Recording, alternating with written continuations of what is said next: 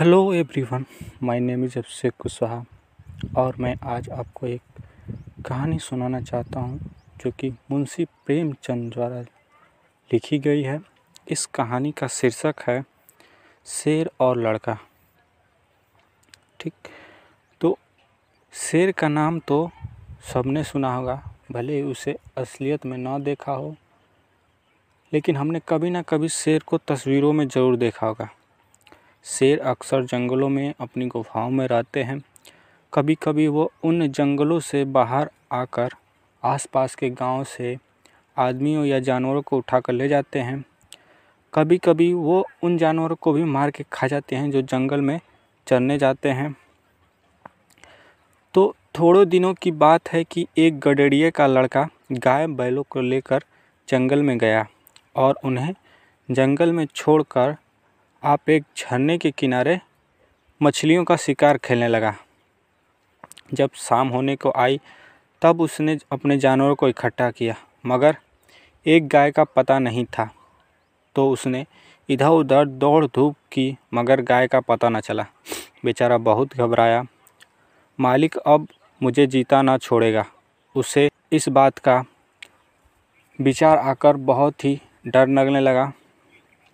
उसके बाद उस वक्त ढूँढने का मौका नहीं था, क्योंकि जानवर फिर इधर उधर चले जाते। इसलिए वह उन्हें लेकर घर लौटा और उन्हें बाड़े में बांधकर बिना किसी से कुछ कहे हुए गाय की तलाश में निकल पड़ा। उस छोटे लड़के में यह हिम्मत देखो अंधेरा हो रहा था। चारों तरफ़ सन्नाटा छाया हुआ था। जंगल भाएँ भाएँ कर रहा था। गीदड़ों का हैवाना सुनाई दे रहा था, पर वह बेखौफ जंगल में बढ़ा चला जा रहा था। कुछ देर तक वो गाय को ढूंढता रहा, लेकिन जब और अंधेरा हो गया तो उसे डर मालूम होने लगा। जंगल में अच्छे अच्छे आदमी डर जाते हैं। उस छोटे से बच्चे का कहना ही क्या, मगर जाए कहाँ? जब कुछ न सूझी तो वह एक ऊँचे पेड़ पर चढ़ गया और उस पर रात काटने की, रात काटने की ठान ली।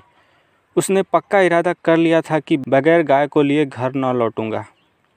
दिन भर का थका मादा तो था, उसे जल्दी नींद आ गई। नींद चरपाई और बिछावन नहीं ढूंढती।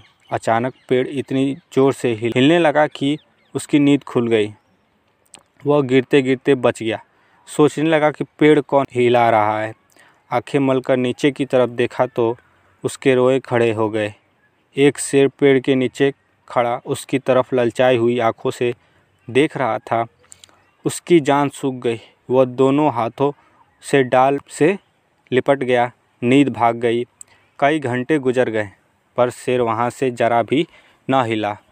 वह बार बार गुराता और उछल उछल कर लड़के को पकड़ने की कोशिश करता।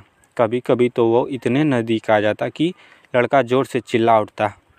रात ज्यों त्यों कट के कटी, सवेरा हुआ। लड़के को कुछ भरोसा हुआ कि शायद शेर उसे छोड़कर चला जाए, मगर शेर ने हिलने का नाम तक न लिया। सारे दिन वह उसी पेड़ के नीचे बैठा रहा। शिकार सामने देखकर वह कहाँ जाता। पेड़ पर बैठे बैठे लड़के की देह अकड़ गई। भूख के मारे बुरा हाल था, मगर शेर कहाँ, शेर था कि वह जाने से जो भर भी न हटता। उस जगह से थोड़ी दूर पर एक छोटा सा झरना था। शेर कभी कभी उस तरफ़ ताकने लगता। लड़के ने सोचा कि शेर प्यासा है, उसे कुछ आस बदी कि ज्यों वह पानी पीने जाएगा, मैं भी यहाँ से खिसक जाऊँगा। आखिर शेर उधर चला गया। लड़का पेड़ से उतरने की फ़िक्र कर ही रहा था कि शेर पानी पीकर लौट आया। शायद उसने भी लड़के का मतलब समझ लिया था। वह आते ही इतने ज़ोर से चिल्लाया और ऐसे उछला कि लड़के के हाथ पाँव ढीले पड़ गए, जैसे वह नीचे गिरा जा रहा हो। मालूम होता था हाथ पाँव पेट में घुसे जा रहे हों ज्यों त्यों करके वह दिन भर भी बीत गया। ज्यों त्यों रात हो जाती, शेर की भूख तेज होती जाती थी। शायद उसे यह सोच सोच कर गुस्सा आ रहा था कि खाने की चीज़ सामने रखी है और मैं दो दिन से भूखा बैठा हूँ। क्या आज एक का दसी रहेगी? वह रात उसे ताकते ही बीत गई। बाकी की कहानी मैं जल्द लेकर हाजिर होऊँगा। वापस इसी जगह।